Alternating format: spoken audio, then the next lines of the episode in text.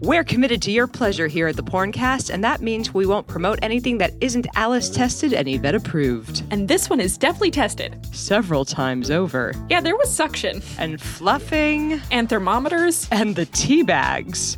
You mean teabagging? No, I got something in my eye and used tea bags to get the swelling to go down. What did you get in your eye? My husband's balls. It it took a fucking village. A literal fucking village. And well worth it because thanks to Clone a Willy, we've now cloned body parts on ourselves and willing volunteers. And we can even make them buzz. No pussies or cocks were harmed in the making of this partnership. We live in amazing times. Now, where can our listeners check this out, Alice? To clone it and bone it, go to cloneawilly.com and type in promo code TGOM20 to get 20% off your first purchase.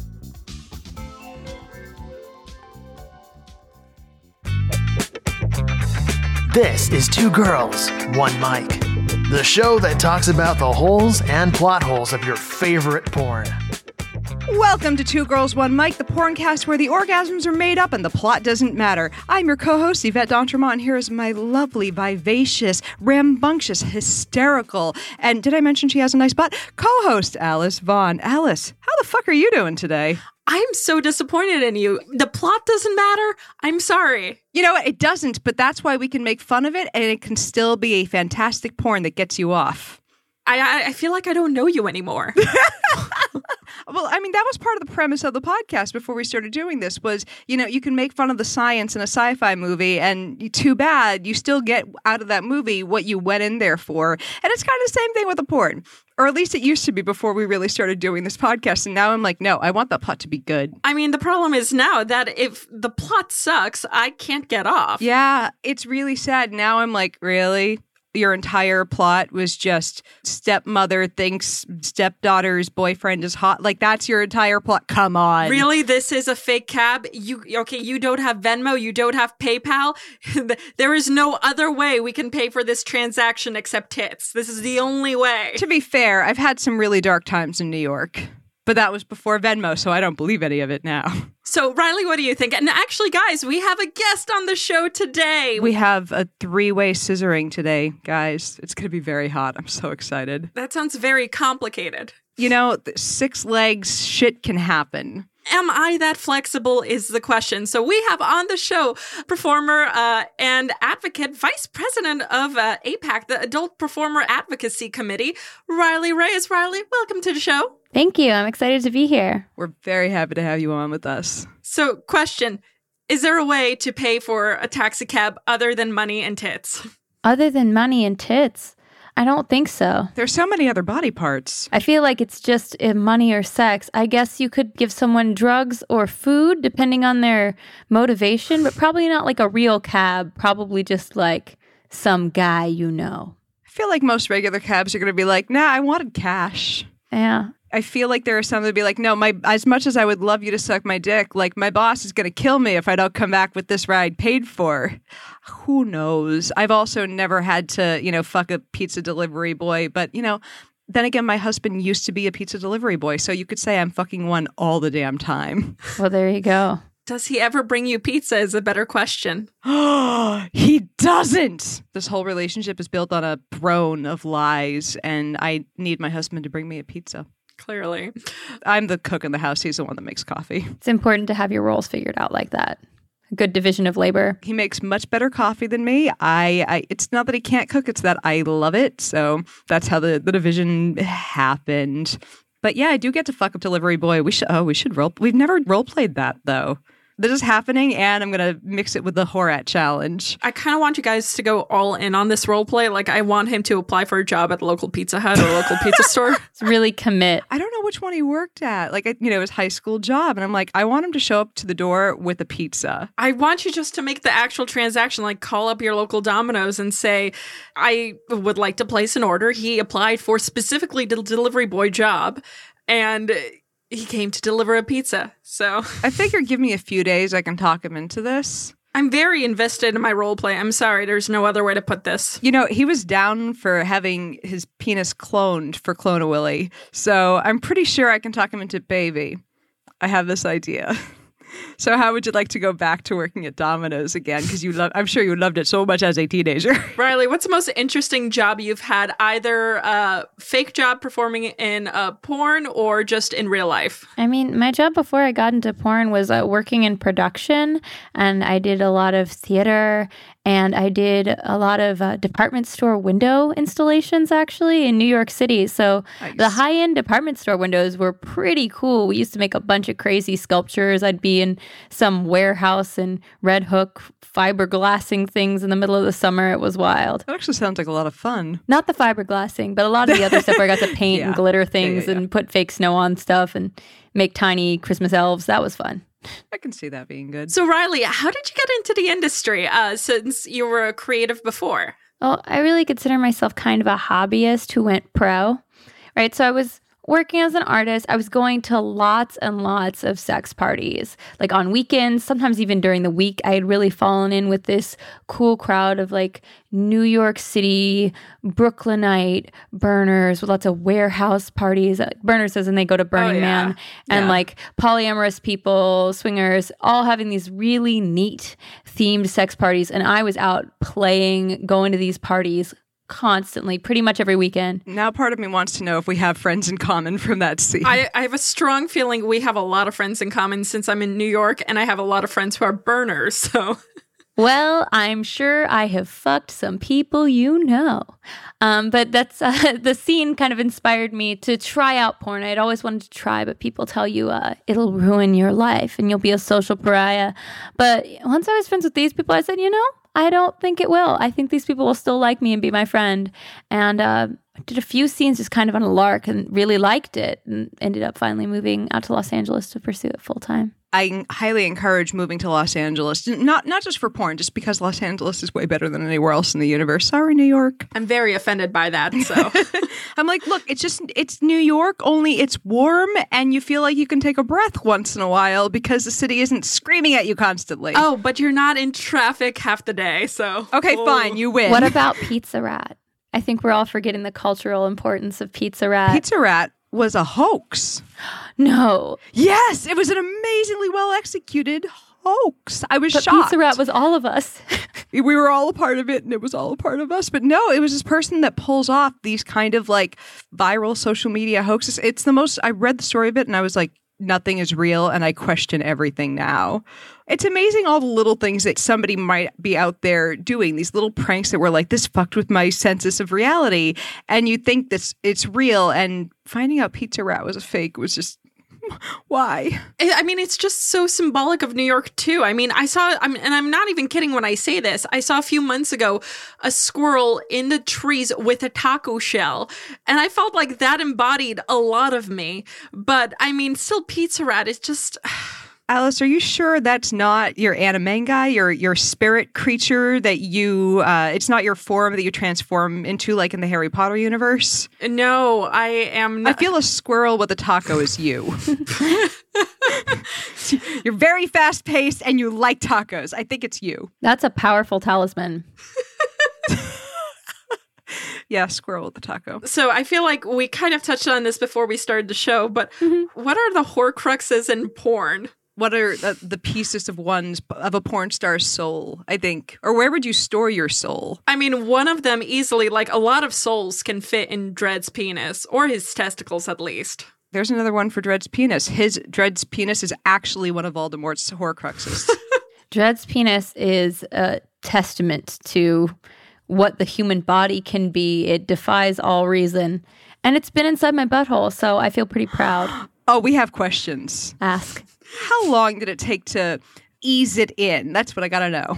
Well, the thing with anal is that if you're going for something that big, it isn't even really a day of sort of process. It's the like weeks Yeah. leading up to Oh, it sort of weeks. process where you're going to work your way up like bigger and bigger butt Yeah. plugs until you're ready. So Oh, yeah. the day of, it didn't take that long. Cool. I feel like Yeah. this is a, should be an, an Olympic event almost, being able to mount it. Yeah, I mean, he is Mount Dredd. we just have all the respect in the world, both for that penis and for anyone who dares attempt it. So we. I got hemorrhoids just thinking about it. Well, people do fisting, so, you know. Yeah. Where would you hide your soul? For actually, it would have to be something that people would have to work hard to find. Well, it definitely is not in the tub of lube on set. A Bible. Oh, a Bible would be an interesting one. I feel like one of the things about a Horcrux is its creation, right? So you have to be tearing your soul into pieces while it is created. So to create a Horcrux in porn, you would have to be doing some sort of an activity that sort of broke your soul a little bit. So I feel like it would probably be at one of those big shiny red carpet events where all the cameras are pointed at me and I just want to be at home watching Netflix. I feel like my soul gets broken a little bit. So probably one of my handbags from that nice nondescript barely comes out of the closet. No one will think about it, you know? Put it into the goodie bag. That's, you know, it's like, oh, Yeah, my look, clutch. oral lube. That's something I really needed because spit isn't a thing. Exactly. Since we're all nerding out here, I did a little bit of research on you, Riley, and I found something what, that kind of made me fall in love with you. When you run a podcast, it's called research. When you're just a plain old human on the internet, it's a little bit of stalking. Thanks. But we run a podcast, so it's cool. What'd you find? So I love how you created your last name for porn. Oh, yeah? Coming from Firefly, right? Yeah, I had to change it though. I haven't been Riley Reynolds in years because there was another uh, Riley Ah. Reynolds who is an agent in Florida who ended up having a very unflattering documentary made about him, Hot Girls Wanted. Oh my God. and uh, Oh, when I first started in porn, I used the name Riley Reynolds. I was super excited to take the name of Malcolm Reynolds from Firefly. And then I had to change it because I was associated with him and it was not doing well for my brand. So I changed it to a name as close as I could come, and I'm Riley Reyes. But uh, you did some digging. She is thorough. but I'm sad to have lost my Firefly name. But it was his birth name, and there was a big popular documentary, and there was no way I was going to wrest my name back from that. fair enough. I think I might have seen that one. Was was that the documentary on on people looking for models in Russia, or am I mixing it up with another creepy documentary? It was a creepy documentary based in Florida and produced by Rashida Jones. Oh, wait, I know which one you're talking about. That's the one where uh, they discuss people getting into the industry for about three months, uh, the Florida culture of porn, and all of that stuff with it, right? Yeah, so the agent there is Riley Reynolds of Hussie Models. No. That's correct. Hey. Yeah, so that is um it's actually always interesting when people in interviews are like, "So tell me about how you chose your name." And I'm like, "I chose the nearest name I could get to my old name that I wanted." Oh, There was a nerd connection. I tried. Oh, Firefly is very exciting. I got to see their 20th reunion panel at New York Comic Con, so there's that was cool. I can't believe it's been that long since so many people got so mad about it being canceled. Yeah, and that was a couple years ago. It was all Fox's fault. A lot of things are all Fox's fault. Sorry. You're not sorry. No, I'm not at all. yeah, that seems fair. I stand by that statement. But yeah, so talking about a shitty movie that of how uh, people are treated poorly in the industry, I think can be a decent segue to what you do, which is the wonderful work that APAC does. Why would we actually start by talking a little bit about what APAC is? Because I'm still learning about it, and Yvette and I are industry adjacent. Yeah, we consider ourselves, you know, not part of, but, you know, uh, in this. And I don't think our audience or most of it has heard about this. So, and they should. Well, APAC is the Adult Performer Advocacy Committee. We are a small nonprofit, but we are run entirely by and for the performers. So, unlike FSC, the Free Speech Coalition, which does amazing things for the industry, but is more representative of producers because that's where they get their funding, we ah. are really by and for performers exclusively and try to provide them with support, resources, education. And we also do like lobbying and outreach to lawmakers to help us be better represented on that end. That's awesome. I knew it was already a great group when I clicked on the homepage, and one of the performers that I saw front and center was Ella Darling. Oh, and we love her. Oh, yes. Ella was on the board for many years. She oh, is no longer, but she is still a valued supporter. So, would you consider APAC a union for performers or just really a resource hub? We're not a union. We are we're just an advocacy group. I love the idea of adult performers unionizing, but because we are so disparate and because we are so varied in our backgrounds, it's hard to get people to unite behind a banner for collective bargaining. So APAC just acts as an advocacy organization, a support organization, and a community organization. So, what type of specific things do you do for performers? I, I think our audience would love to hear a few examples. Yeah, I'd love to talk about the programs we have. I have recently pioneered a launch of a mentorship program where experienced performers can help newer performers in need who want to have that kind of community support. We also offer mental health resources. We've got a sign up for group therapy sessions for people in the industry, which we find people need often after a loss in the industry or something else difficult that's going on. And we also provide monthly meetings that are accompanied by some sort of an enriching event. So it'll be a workshop on how to do rope bondage, or it'll be a class on how to handle your taxes, or it'll be a community event to support a cause. We just did our Pride Month meeting, which was to benefit Buck Angel's new charity, Transform House, for recently incarcerated trans folks to help them mm. transition to the next stage of their life. Nice. That is an amazing laundry list of, of a very wide range of services. We keep busy and we try to help people with whatever they come to us with. People will come to us needing legal support to get out of a situation with an agent they're no longer happy with. People have come to us just for career advice. People have come to us looking to find just community events where they can be closer to their fellow performers. We get all kinds of inquiries and we try to help everyone we can. We also get inquiries from people who do not belong there, like just guys trying to get into porn or uh, things like that. We get a lot of those. That's special.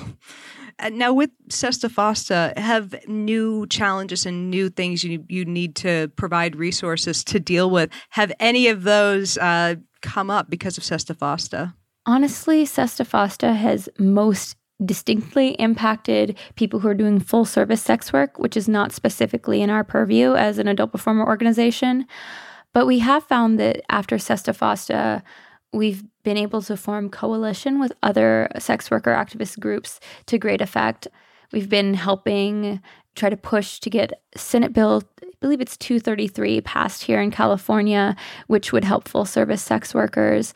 It would not allow them to use condoms as evidence in cases prosecuting sex workers, and also gives them immunity from being charged uh, if they come forward about violent crimes they have witnessed or that have been perpetrated against them. Oh, thank God. So that's really cool and has made it yeah. through two of the three things it needs to do to get passed. That's awesome. Now, quick question regarding um, not utilizing condoms as evidence. I'm just curious uh, what the idea rationale behind that is. Honestly, I don't understand the rationale behind using them as evidence in many places in the United States and I'm sure the world, just carrying condoms can make you a suspect as someone who sells sex. Oh, okay. Not a used condom. It just just having a pack of condoms. Oh, I was thinking DNA testing. So if you are, let's say, a trans woman walking in the wrong part of town and you have condoms on you, they'll use that as evidence that you what? might be a sex worker. Correct. And that is oh, outrageous wow. and encourages unsafe behavior and uh, makes things riskier for those most marginalized. And so APAC is for adult performers specifically, but we always try to lend a hand if there are other sex worker causes that we can boost like that. My brain's still going, you mean having a condom on you can brr, like yeah. I'll get over that in like 2 weeks. Yeah, they're really reaching for straws to profile people, usually trans women of color. It's real gross. Yeah. That's very disappointing. And another thing you mentioned, actually, so going back for a hot second, sometimes even weeding out potentially bad apples, you know, people coming into the industry who really, you know, set their expectations differently, or even maybe directors um, or persons who may not be acting well.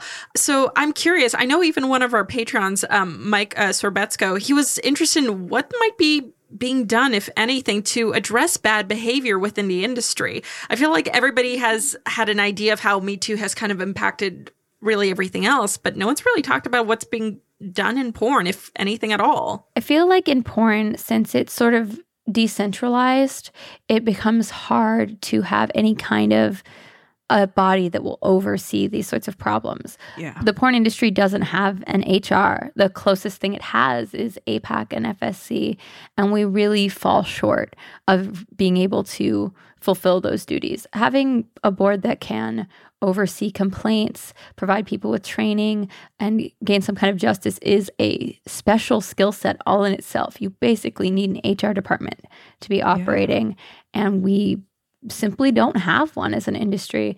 And so right now we're operating on pretty much a call out culture and then independent investigations by the production company associated with the director or photographer who had the complaint against them.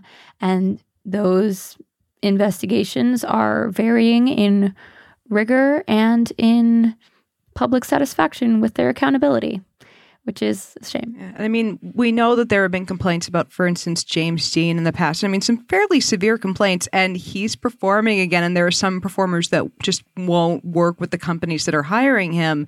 And I don't know if that's fair. I don't know if that's right that, you know, some women are just staying away from potential work. Like, I don't want to say that it's mandatory that it be forced out of the industry, but it's very strange that they were like, well, he might have done something that, that violates the rules of everything we try to say is happening in sex and should happen in consensual sex, but we're just going to, we're going to let that slide. Like, I don't know what the answer to that is. Well, it's really frustrating that we have no framework for any kind of justice, really. It's all just vague and decentralized.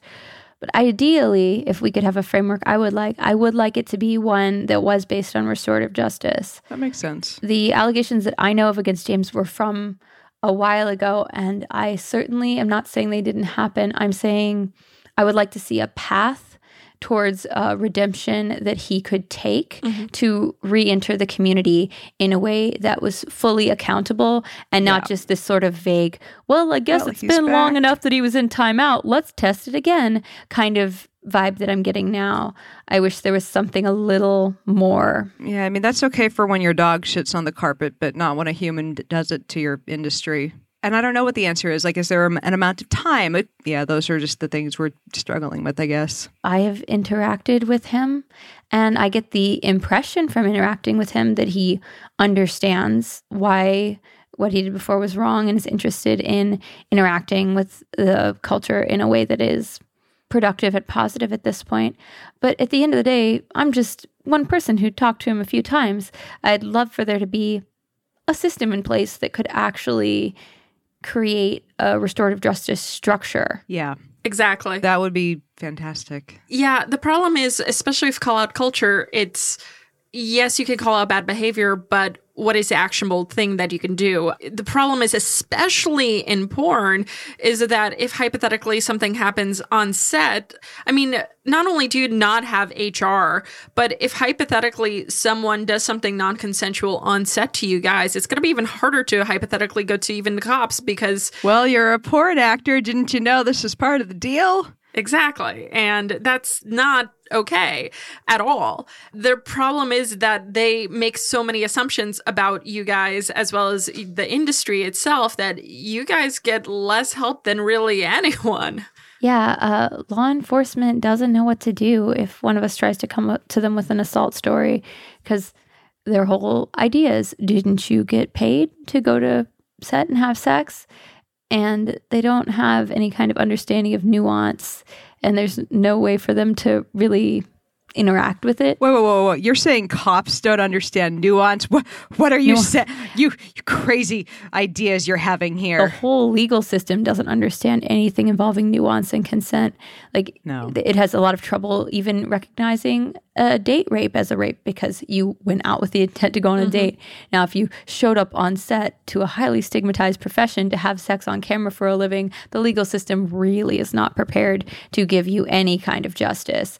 And so you have have to sort of seek it on your own through your community. And it sucks. And it's interesting because I've heard It's funny. People will come to me and say, "But Alice, they'll say that you need consent during every step of the wait. Like, You can I kiss you? Can I touch you? Can I do this? Can I? Yeah. Have you ever had sex with someone? I I want to ask those people, and to those same people, I kind of want to say, like, What about when I stick a finger in your butthole? Is that okay? I didn't ask. It's. I, do I have to? As soon as I'm naked, it means I can put anything in anything and not ask, according to some people, which is shitty. Right. I feel like there's an opportunity on every adult set. Since you guys are industry adjacent, you probably know this. Before every scene, you'll have a little quick talk about do's and don'ts. Mm-hmm. And a lot of times that's your opportunity to communicate that.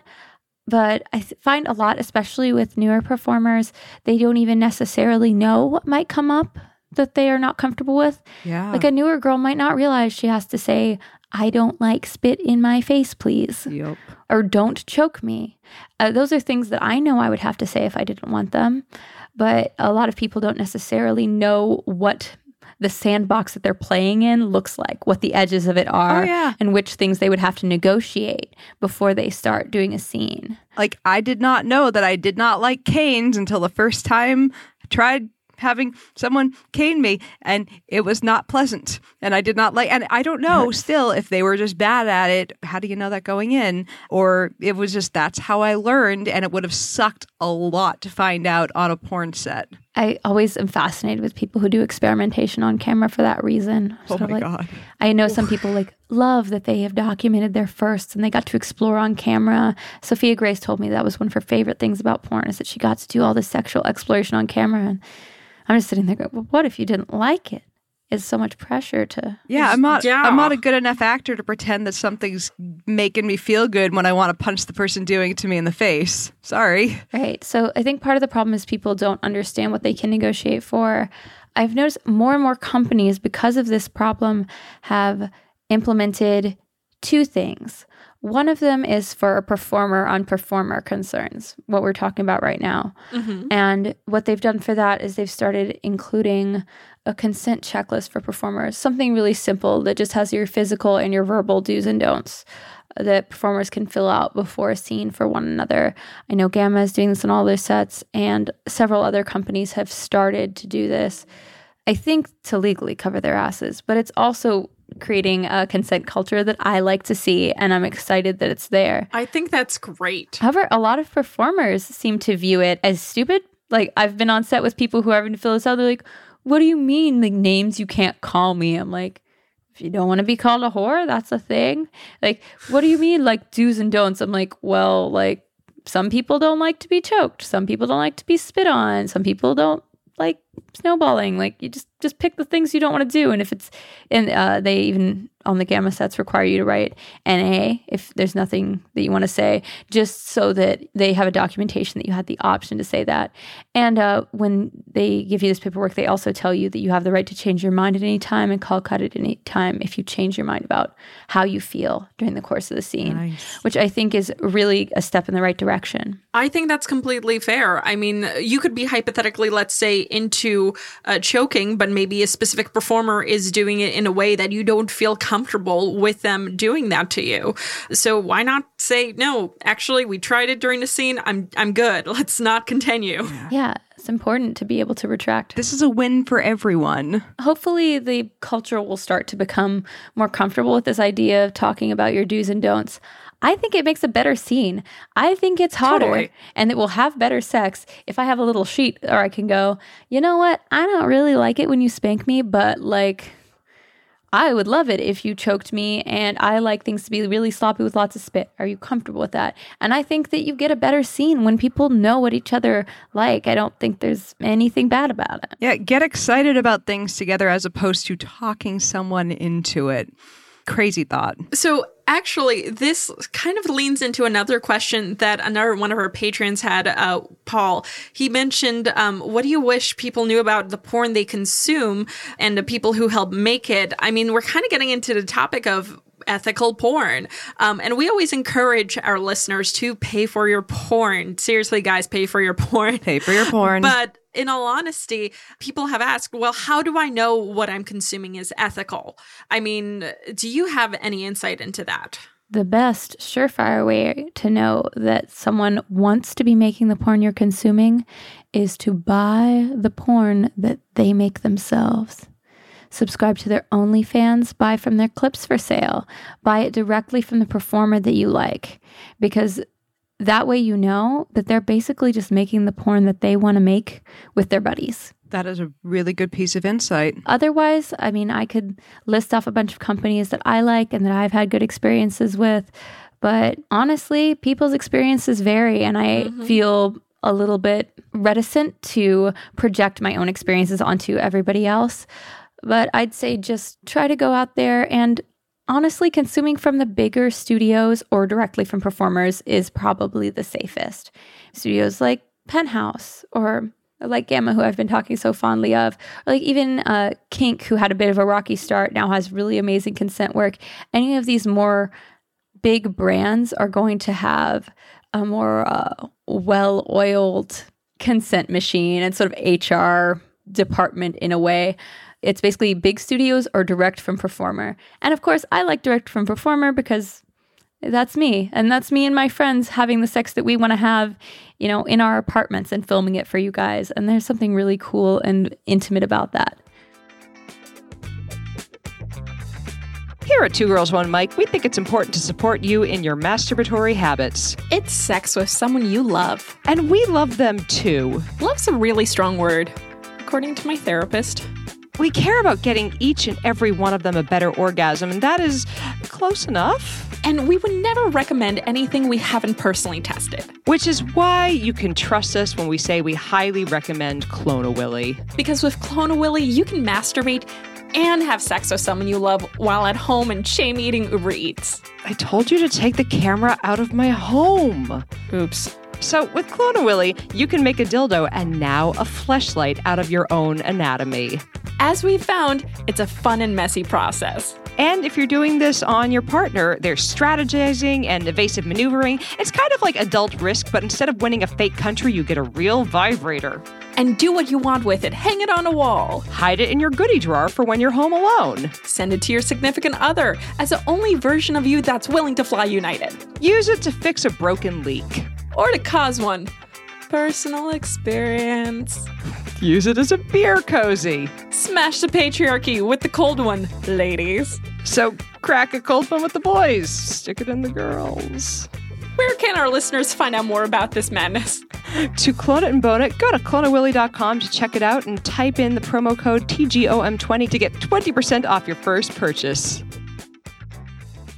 God, I really all right, now this is just going into my own fantasy territory because I just want to start supplying. I feel like Alice is going to be a cam girl one day. I no, I'm not. I no, stop it. Maybe there is nothing wrong with that, and your ass would make a killing. I'm just saying. No, she, what, she okay, has a great ass. You don't even just, know where I'm going I'm with this. I know. I just I was just derailing it as usual. Start, start, go on, go on. Green screens. So Riley, I kind of want more performers to have green screens because yes you could be putting a dildo into your ass, but what if it was on the moon? I want it to be on the set of Jurassic Park. I want dinosaurs ripping each other to shreds behind your fucking. Oh my god, I should get a green screen because I'm obsessed with Bad Dragon. I've got all these really fun fantasy dildos, and I always feel fans. like they don't really fit in in my bedroom or my living room or any of the other sets I can rent. Even like the cool ones, it's like a bar or a restaurant or a doctor's office or a school. They still doesn't fit with the bad dragon dildos, but I could green screen in all kinds of crazy fantasy shit. You could be a guest on Larry King. Oh my, oh god, god, shut up. I have a green screen you can borrow. I live in in the DTLA area. That's amazing. I'm going to get my elf ears and all my various monster dildos and show up at your house. Oh my god. It's Don't tempt her. This is going to happen. I know. When we first moved into this place, it's basically the area where our bed is now was once upon a time used as a stage. And when we first put the bed onto it, because they had not taken down the lights and the speakers, we were like, fuck, does our bedroom look like a porn set? And I'm, I'm, I'm a little sad that the lights are taken down. Like the part of me that's like, I would like a place that looks livable. Thank you. Uh, is glad that they're down. But like for a while, it was like, can we turn on the red and blue lights while we're having sex tonight? We have enough lights and everything set up. And I'm like, when should we start renting this out for porn productions? Well, now you've done it. now you're not going to be able to get rid of me. Darn. Go, come on over. I'll set up the green screen. Oh, what a shame having Riley come over to film a scene. yeah. Come over and do weird stuff. How weird. I might be into it. I'll pay for it. We have whatever you need here. I'll provide the sanitation and the lube. You go to town. I even have a really good camera. Just like loudly fisting myself in your home in front of your green screen. Define loudly. Like, will the entire house here or just the apartment? Because either way, it's great. I just want to know. Definitely at least the apartment. Depends how into it I get, I guess. Oh hell yeah! Let's bring over the bat the bad dragon toys too. People need to see Oh, those. They're yeah. they're fantastic. If you guys don't know, these things look like either monster penises or tails or tentacles. They're just they're beautiful. if you want a Demogorgon dick, they have it. Oh, I haven't gotten the Demogorgon. Currently, I have a tentacle that glows in the dark. I have a horse dick. I have one of their big, thick dragon dicks. It's like it's like a fist in its proportions, which I appreciate. And uh, then I have the uh, griffin dick, but it also it has a cum tube, so I can make it squirt Nice. I want to. Ooh. There was one uh, on there that I decided to order uh, specifically because I'm like, I remember killing that creature in Witcher 3. I totally want the dick of it. So if y'all want to know how nerdy I am, that's how I order my dildos. Have I killed the creature in a nerd video game? Yes, I want the dick. Their cum lube looks so much like cum, it's kind of creepy. Right? It's got a really great viscosity for anal play too. Like oh, I, I'm ordering that too. I really appreciate. I like. I love that I'm just like completely non-spawn here. I'm like, Bad Dragon, please notice me. Let me be your spokesmodel. I believe in you. We love Bad Dragon here too, so it's go ahead and talk them up all you want. Oh yeah, I uh, I have a few of their sheafs. Um, that's all I'm saying. I am ve- a very happy lady because of them. So Yeah, we've used and we approve. So eventually we're going to get them as sponsors here. Don't worry, we're working on it. We want to get you those promo codes because we want you to pay for your sex and for your toys, but not too much. They've been very supportive. I think because I put up publicity for them whenever I get a new toy, so they've they'll give me discounts as it is. Nice. I saw someone, and I think it was a bad dragon toy. Um, it has to be. I'm going back to my brain from like a week ago. There was a clip online on Twitter, I think it was, that either Tommy shared or someone liked, and it was a woman super tiny. Actually, Riley, she looked a lot like you. Maybe she was you. Was it you?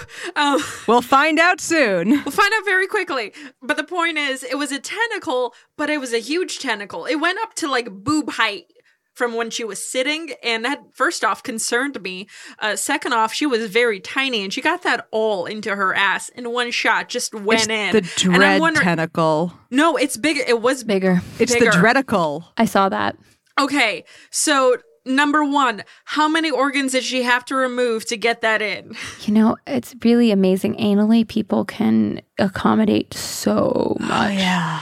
Like honestly, I can fit more vaginally, but I really respect like intense high level anal training like that. And I really like topping for people who aspire to that level of anal sluttiness. Like Natalie Mars is amazing as an anal bottom, and so is uh, Michael Vegas. They both just they could really put a lot in there, and I really have fun with that. I, I'm just laughing because I love that we're at a type of conversation where we're like, we applaud all the things you stick in your ass for our ple- Thank you so much for for the expansive work you do, literally. yeah, it's it's laudable. It really It is. And there are people who are like, nah, I have the clown car of anuses.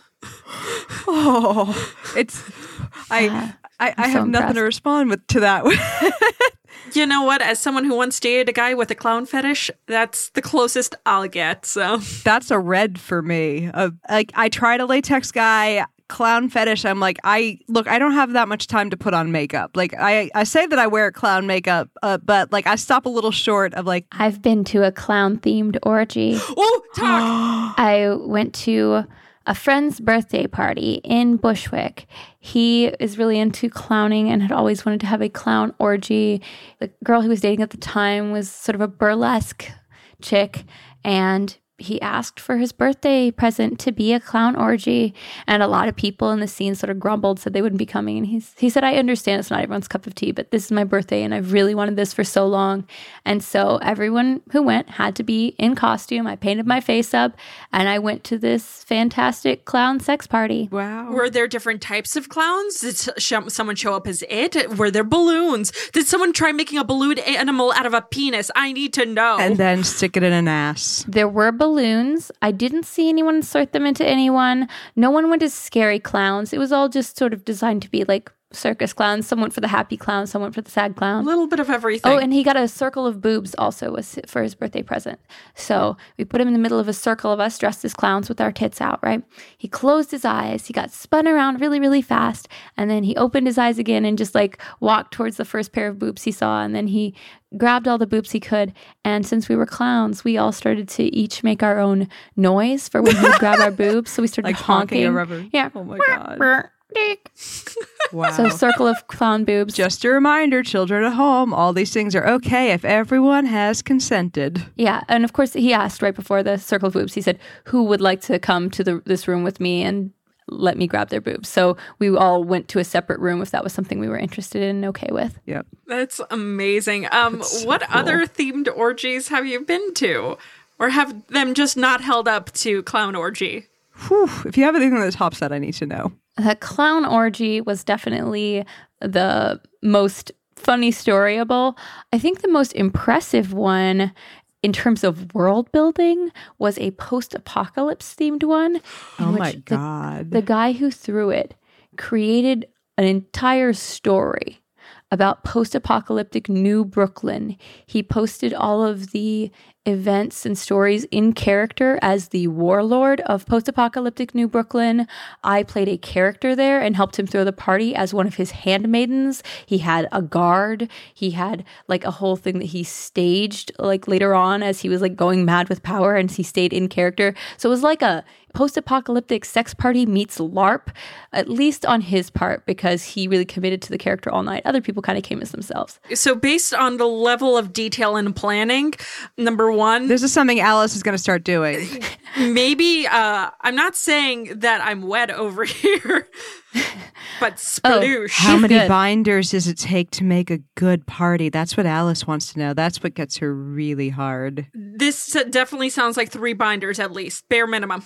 Yeah, this this guy is definitely is someone who appreciates Vampire the Masquerade. He also did a Vampire the Masquerade themed party in which he stayed in character and sort of wrote Oh a whole story for himself as the host. And we all dressed color coded based on like which of the houses we were in. He really got Oh, into it. man. He likes those White Wolf gaming systems. I'm not saying Alice is going to start throwing sex parties, but I'm saying if she does, this is how she's doing it. Well, I'll have to introduce the two of you. he Uh, still lives in Manhattan. Yes. So, okay, I- I'll be frank. I haven't gone to a sex party yet in New York. Uh, out of sheer curiosity, I'll eventually go to one. But the problem is, I feel like my standards are around LARP, more of because I am a nerd, that's the kind of world I'm interested in. I'm into people actually caring about roles and character. So, you do something post apocalyptic, you create a storyline. You find that a lot of these sex parties, the first like 20 minutes to an hour that everyone's there, there are a lot of people that are kind of nervous about the fact that eventually they're going to be naked and a lot of other people are going to see them. so people forget to stay in character. Yeah, a lot of these were sort of like invite only within like Of the course. community that I was Yeah. in. So you'd have to at least be vouched for by someone and come in as, Yeah. as their couple or throuple or whatever you wanted to do. And usually for the ones I went to, the first hour or so would be people are coming in the door and it's almost like a variety cabaret style act of whatever the thing is.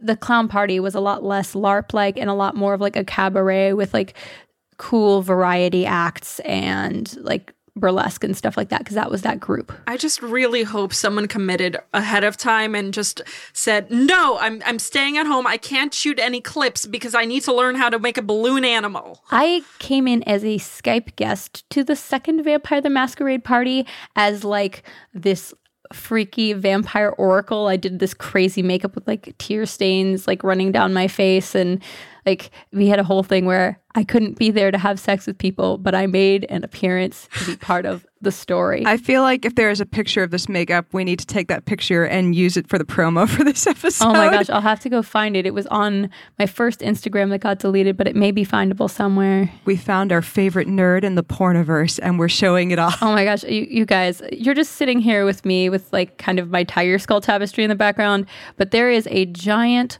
wall sized Rebel Alliance sigil from Star Wars next to me. Uh, Oh my God. See, a poster for the thing, just a ton of video games. Let's see, a Wii, a PS4, a PS2. Let's see, Nintendo. Oh yeah, come over and we can battle it out in Mario Kart. Yeah, got a 360 over there. Like we just got like just a huge. I do not have a Switch yet, but it is it is on my wish list right now. If any You fans it. would like to buy that for me, like it's a, a big old Xena and X Files box set, like that. This is how I'm living. Love it. Nerdery and porn. I see nothing wrong with this lifestyle. oh, Yeah. it's not like most of our audience isn't turned on by that thought. Everyone who w- wasn't already maxed out on places they were subscribing to for their porn, they're like, all right, clicking, where's her website? I need it now. I'll be launching my own OnlyFans here very soon. If they follow me on social media, they'll be able to catch that launch. I'm currently stacking up a bunch of fun content for it. Ooh. But yeah, they can hang out and see my nerdy self in action because like I've got a ton of video games and tabletop games and I spent the other thing I spend my spare time doing besides activism is uh, martial arts. So it's just gonna be a ton of like jujitsu shit, nerdy shit, and then just like me being a pervert. That's the whole Jiu-jitsu comes super in handy though because you don't have to be big and massive. You just need to uh, You need to leverage someone else's body against them. exactly. sometimes if someone's bigger, they're even easier to choke. Their neck's just right there, isn't it? Just asking for it. Unless they have no neck. I know so many ways to choke people now. It's exciting. This is very true. Just a little bitty pinch right on right on the sides. But if they have no neck, how do you grab it? Exactly. I'm saying the bigger people with the bigger necks, I appreciate them. Because I mean, normally you pinch at the blood vessels. Is it does it push Oh. them further out? Well, a lot of the things that I do in jujitsu, I'm often using people's collars or using my forearm to kind of. It's a visual gag, but there's a lot of different ways that you can choke someone, not necessarily just using your hands. It's like your hands and your arms and your forearms, and sometimes their arm and your leg. And it's a whole, there's a lot of ways. Note to self: sign up for jujitsu. It's pretty sexy. We roll around and get sweaty and try to choke each other. I'm into it on a fetish level. And it's also super nerdy because it's a strategy game that you play with your body. One of my friends says uh, it's like trying to solve a Rubik's Cube that's trying to solve you at the same time. I love that comparison. this is not in any way making me not want to sign up for jujitsu lessons. Yeah, that's a thing I want to do now. It is one of the nerdiest martial arts, perhaps the nerdiest. There's just something about the fact that it's like legitimately people who enjoy physics puzzles using the body. Like, oh, so if you move the fulcrum a little bit closer, you could break somebody's arm like this. And that's why you tap. Oh yeah.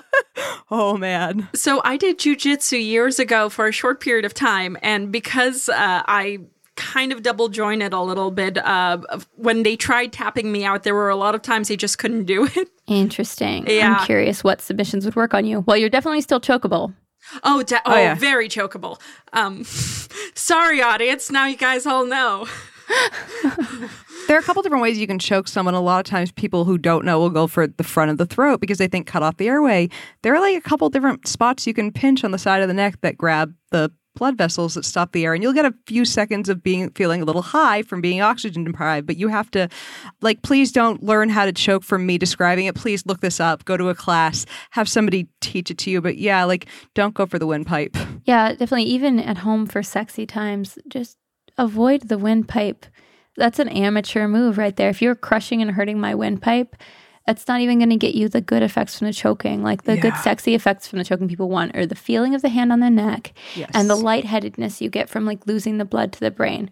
But you have to be very careful with that and very communicative and do please do your research. You don't want people to pass out. It could cause brain damage, Correct. right? You don't want to cause your partner brain damage. That's not nice. I mean, depends on the. Pu- I'm kidding. I'm kidding. Why are you having sex with them if you want to give them brain damage? This is why it was a joke with no meaning whatsoever. There you go. so. So, speaking of uh, safety tips during sex, so obviously there's a number of people who will look at porn stars and say, I want to fuck like a porn star. I'm sure a fair amount do a lot of rookie mistakes. What are some fun, maybe sex tips uh, that you can give to our audi- listeners at home of do's and or don'ts, aside from don't break your partner's neck? Well, I literally also teach classes at sex toy stores and swinger events and dungeons on how to fuck like a porn star. My most popular classes being oral like a porn star and anal like a porn star. One of my most popular classes is my anal. It's the question I receive the most, so I'm going to talk a bit about that. I feel like uh, part of the problem with anal is that it's shown a lot in porn, but we show nothing of the warmth that leads to it. Maybe we'll show something with a toy or some fingers, but we don't really show a realistic warm up. Usually someone has warmed up offset. And like I said, for the Dredd scene, if you're getting to bigger sizes, you warm up at home for weeks leading up to it, and people just don't know the training required to do the physical feats that we do. So, what I suggest to people for anal, it's not just about lube and going slow, it's about training your body to take bigger sizes. My biggest piece of advice is to masturbate anally using toys, starting from small and working your way up, and really give yourself orgasms with something in there so you get to know your body and get to know what you do and don't like. That way, it's not just a favor you're doing for some guy, it's a way that you can experience pleasure and get to know your own body and own your pleasure. I think that's really important. And then, otherwise, uh, I say pain free anal is the goal. A lot of people think you should grin and bear it and wince through the pain and you'll get to the good part. And plenty of people get drunk on tequila and do that, and uh, they have a fine enough time. I did that for a while. But I realized that if you warm up and stretch and take your time, use your toys, use your lube, and get your body to where it can stretch, it's just like yoga. You stretch to the point of discomfort, not the point of pain. And you stay right there at the point of discomfort and breathe into it until you're ready to go deeper. And it should be the same way with anal sex. I don't see why people are so unkind to their poor buttholes when they treat their other muscles with more respect. Please think of the buttholes, people. Yeah, guys, it's a delicate area. I feel like we should come out with like wristbands. I mean, they had that for what was it, testicular cancer at some point, the yellow wristbands. We should have butthole wristbands. They'll be brown. Anal wellness awareness. We'll also have pink ones for people who are in favor of bleached assholes, which whatever whatever works for your asshole, we support its health and safety and pleasure. I feel like uh, instead of save the whales, we should have t-shirts of save the anus. Really. I forget who it was I saw speaking. I think it was Jessica Drake who was up on a stage making the audience say with her, No more oops, wrong hole. Oh my god.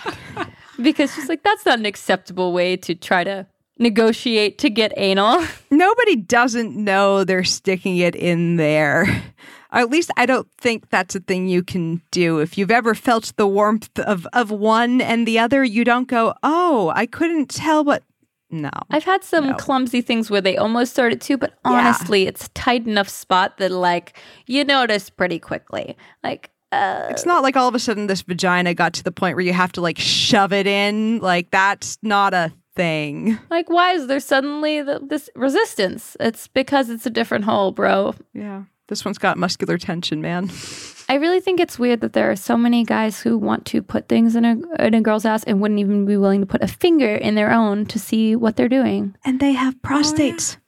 Prostates. The thing is, in BDSM, a proper top who's shopping for a crop or a cane or a flogger will test it on their own forearm before bringing it home to use on their sub. That way they know what they're doing, even though they don't enjoy pain. And I always tell the guys who are in the couples who come to my anal class, like, hey, even if anal penetration isn't your thing that you want to feel, you should at least put a finger in yourself sometimes so you know what you're doing. Yeah. Feel what it feels like to work up to it. Feel like Just so you know. even something small like a finger or a really small butt plug with if not properly worked up to if just shoved in there is gonna hurt and i don't think that people who haven't tried it or just want it and have no conception that somebody could do that to them that's not a thing they consider when being like no i can just shove this in i saw it in a porn that's one of the biggest pieces of sex education I want to get out there is like it takes time, not just the day of, but often like weeks or months leading up to trying it,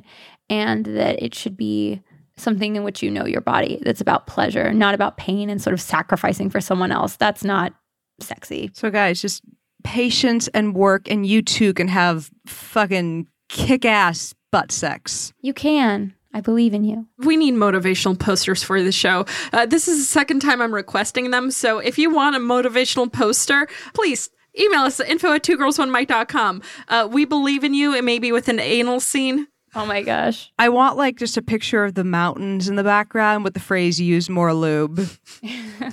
Wash your junk. Just all of our little things in this that we use in the show all the time. I just I want to wash your junk one. I like the idea of one that says I believe in you that's just like a black gloved fist.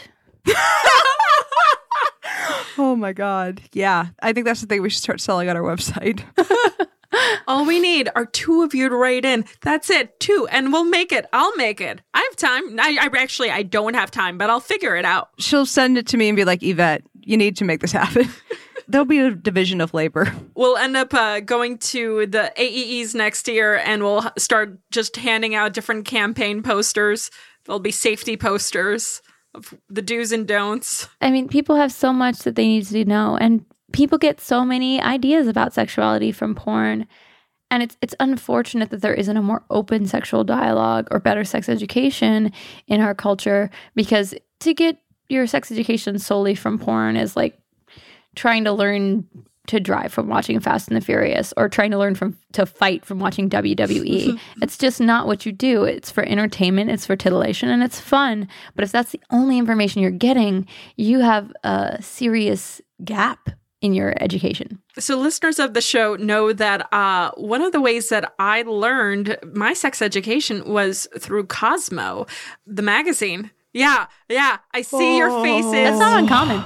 Yeah. It happened to me too. And it took like my 20s to undo all of that damage Oh. that did. Put a donut on your man's dick. No, do not do that. Oh, uh, I used a shoelace on a guy's dick because Cosmo said it would spice things up. Oh, It I wa- need to know how this how this worked out. What did you do with the shoelace to the dick? Wrapped it around the dick, kind of Indian burned him. It's not my fault. It's Cosmo's. Cosmo, what the fuck? You could definitely use a shoelace for like um almost like cock and balls bondage in which you could like sort of make a, almost like a figure eight around the balls and it, you could create that like constriction. So it would be like a cock ring and sort of like stimulation but it's it's a little dommy and it requires skills and you would have to do some research there. Oh no, this was set like 18 year old Alice had no idea what she was doing. Got all her sex ed, and not from Catholic school, but from Cosmopolitan. So Yeah. that and Well, there we I- go. I've had also ice cubes I've used on men. Don't do that. I think I dated a guy who used Cosmo for his sex tips because he got the impression that ice cubes in there was a delightful experience. And I was tied up at the time. I'm sitting here going, "This is not the worst thing that I've had. If it's giving him pleasure, fine. I'm a little bit of a uh, of a masochist who'll play into someone's sadistic tendencies, but at the same time, I'm like, who told someone this is going to be a good time? Yeah, ice really is more of a thing that you can use for torture unless you temper it a bit. Like you can hold it in your mouth and like run it gently over someone so it's a little bit cooling, or you can hold it in your hand and just drip the cool water if you want to be sensual. But again, these are all these are all skills that require finesse. This person filled a condom with water and froze it. Oh God. No. Ooh, Yeah. that is that is kinky in a painful way. yeah, like if it's for the record, not a thing I I found out that was not a thing I was into. It's I feel like like and I I just don't like the cold anyway, so why would I like it directly on my lady parts? So that's I also the more sexual adventures you have, the more things you find out you are into or not into. I think I just read the article of how to use items in your kitchen junk drawer uh, during sexual role roleplay 101. Spatulas. that's amazing. Spatulas. I mean, I have a femdom clip that's kind of like that, in which I have them do terrible, torturous things to themselves with things they might find in their kitchen drunk drawer. Nice. But the whole point is that I'm torturing them. So I taught a class once on Home Depot in the bedroom. genius. It was just how to, you know, improvise with everything in there. And like, no matter what, you walk in there, and there have to be at least like three aisles that you're like, mm, there are toys. I could do something with this. And it's now, if people haven't thought about this, when they walk into Home Depot every time, they're going to walk by the ropes and the chains and every other thing. They're going to be like, Are you kidding me? Just go to doorknobs. Those are all butt plugs. how had I not thought of this? I'm slipping. I'm a big fan of uh the pet store in the bedroom, like PetSmart as a sex toy store. It's just got Ooh. so much weird like stuff with collars that are fantastic. true. All these little toys I can like use as gags and stuff. Like all these various like choke chains and and things and uh and then vet wrap. Vet wrap is amazing for bondage. You do have to go get yourself some medical shears for removal, but it's so easy. Is it You good for have to bondage tape slash cheaper than bondage tape? uh, yeah, it's like bondage tape. I don't know if it's more or less expensive, but it adheres to itself really well. It's Nice. stretchy, unlike bondage tape, because it's designed to be a bandage, right? It sticks to itself really well. You can use it to completely wrap someone, frog their legs and arms if you like. You use it for impromptu cuffs. It's amazing. You just need to get yourself some like s- medical safety shears to take it off. But it is my favorite bondage implement of all time. So now I'm picturing a squeaky toy being used for anal. I would do that. Uh, I pay for it.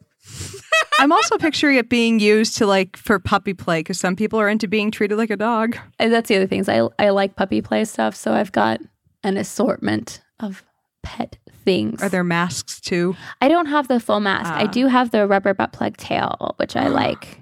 Oh, that's fun. I am indeed a fan of butt plugs with tails on them. I accept your judgment, people. Yeah, well, a lot of nerds like that. so what you guys are saying is you can role play as the squirrel eating the taco shell. and we could put you in a tree with the green screen so this is all looping back together for the scene we're eventually going to create together. and then that squirrel tail would become my Horcrux. Horcrux. Yep. yeah. We've tied it all together. We're geniuses. I think the show is wrapped up. It has a bow on it. We planned this, everyone. Yeah. We were that on top of our shit this week. no, we weren't. I am never that on top of my shit. Alice is, though. Thank God. So Riley, where can our listeners find more of you? If you want to find me on Twitter, it's at Riley Rey Triple X. That's R I L E Y R E Y X X X. Or you can buy my femdom clips at iwantrileyreyes.com. And uh, if you keep track of me on social media, you can find out about my upcoming projects in both my education and in terms of my subscription sexy stuff. Awesome. And we'll link to all of that in the show notes. Uh, by the way, we do have some fantastic patrons to thank uh, this week because they did send you a fantastic mic. So we got some great quality audio. Thank you. This week, we want to thank Brent Holishayek, Hamilton McDermott, Eris Knight, Graham Smallwood, Amanda and Bob Cole, John Wingle, Kyle Washington, Priest Pilot, Sam Montouf, Megan Hall, and so many others. And if you want to become a patron yourself, and by the way, we have at least 13, 13 episodes that you guys can listen to uh, as Patreons that are Patreon only exclusive content. Just go to patreon.com slash two girls one mic. And y'all think I'm weird here. It gets way weirder on Patreon. Yeah, we we talk about stuff, stuff that's We let tales out of school spill. The tea, the tea, it all, it all comes onto the counter in there. So, and you could also find all of that at two girls one mic.com. By the way, uh, Yvette, where can our fantastic listeners find you? Y'all can find me over at the SciBabe on Twitter and Instagram and at facebook.com slash SciBabe and of course SciBabe.com where I deliver up science and a heaping boatload of snark. Alice, where can everybody find you? Well, they could find me over at Twitter at Rational Blonde, uh, but of course, weekly on this podcast. Uh, by the way, if you can't become a Patreon, that's fine. Uh, guys, leave us a comment, share the podcast to all of your friends. We love seeing uh, what you say about us, good, bad. The reviews bring us so much joy. We mostly just care about the good ones. Fuck you if you give us a one star. No, I'm kidding. No, so please don't do that. Um, Please don't. uh, but guys, we do appreciate your support, and we can't wait to see you again next week. Bye bye. Bye.